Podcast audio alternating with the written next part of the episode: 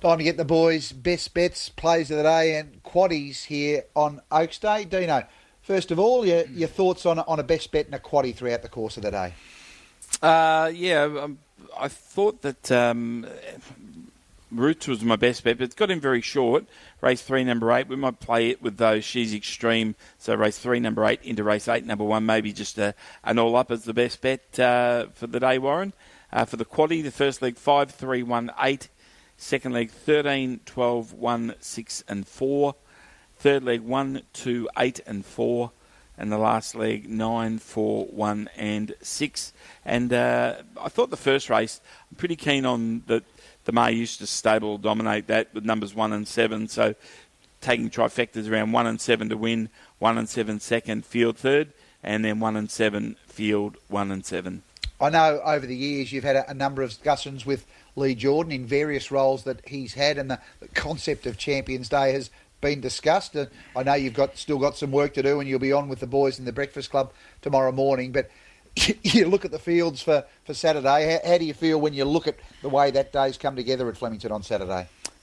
Yeah, well, from an idea that Lee was has been just you know, adamant about from his days at Racing Victoria, even before the VRC, and uh, just how it's actually come together. And then for year one to have Nature Strip versus Giga Kick, uh, Anamoe, and I'm Thunderstruck, and the Champions Mile uh, being a, just a great contest. Uh, I don't think anyone could have envisaged that year one could go off as well as this, and uh, can't wait for Saturday and, and uh, seeing these great horses in action and to have them go back to back to back the three different distances. Uh, it is just a, a, dream come true, and I think on Saturday, uh, Lee should be the proudest man at Flemington.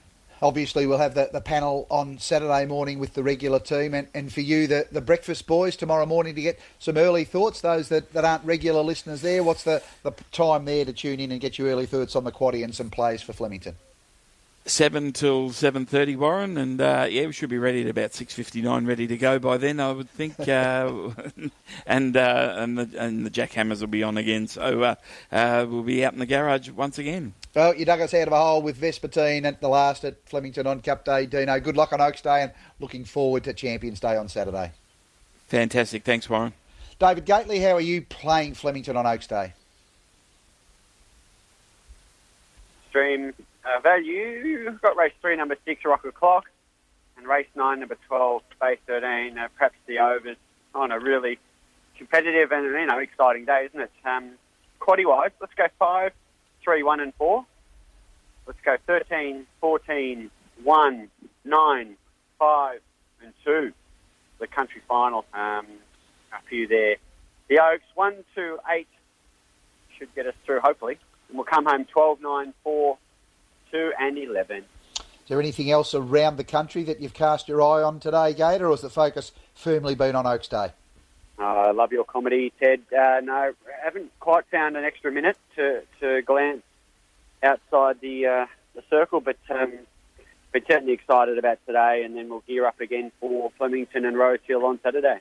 Now we're regular seeing you on a, on a Saturday on TV coverage on Sky Channel, Sky One, and, and covering the races. But for you being on course and Channel Ten coverage during Cup Week with Bossy and Winksy and, and the whole team, Eddie, Michael Felgate, Michelle Payne, how do you enjoy Cup Week out there? Oh, look, it's um, it's like being a kid again. you know, as much as you know, I do love the, the Saturdays and covering the good horses each and every week. But uh, yeah, on course is um, it's a different vibe a different feel, and then getting the crowds back and and just the things we, we took for granted. We probably took you know crowds and, and that sort of uh, fun for granted a bit. So if there's a good thing about a pandemic, that might be it.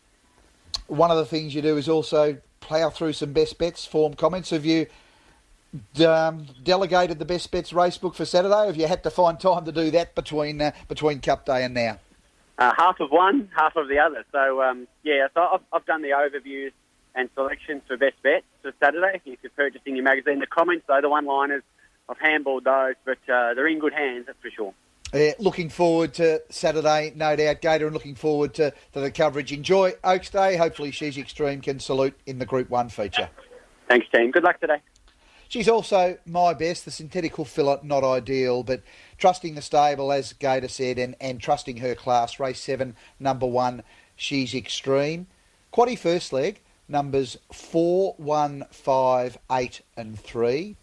Second leg for me, I'm going with numbers 13, 1, 11, 4, 12 and 6, loading up that leg. Numbers 1, 2 and 8 in the third leg, coming home with numbers 9, 11, 13 and 8. Hope you enjoy your Oaks Day. Back plenty of winners. The spring ticket will be kicking off just after 10 o'clock. Dan Malecki, Matt Stewart, Marie McEwen in the Mounting Yard, Steve Moore, and plenty of guests right throughout the day. So we've got you covered right here on RSN 927. Short break into the news with John Bowden, then the spring ticket.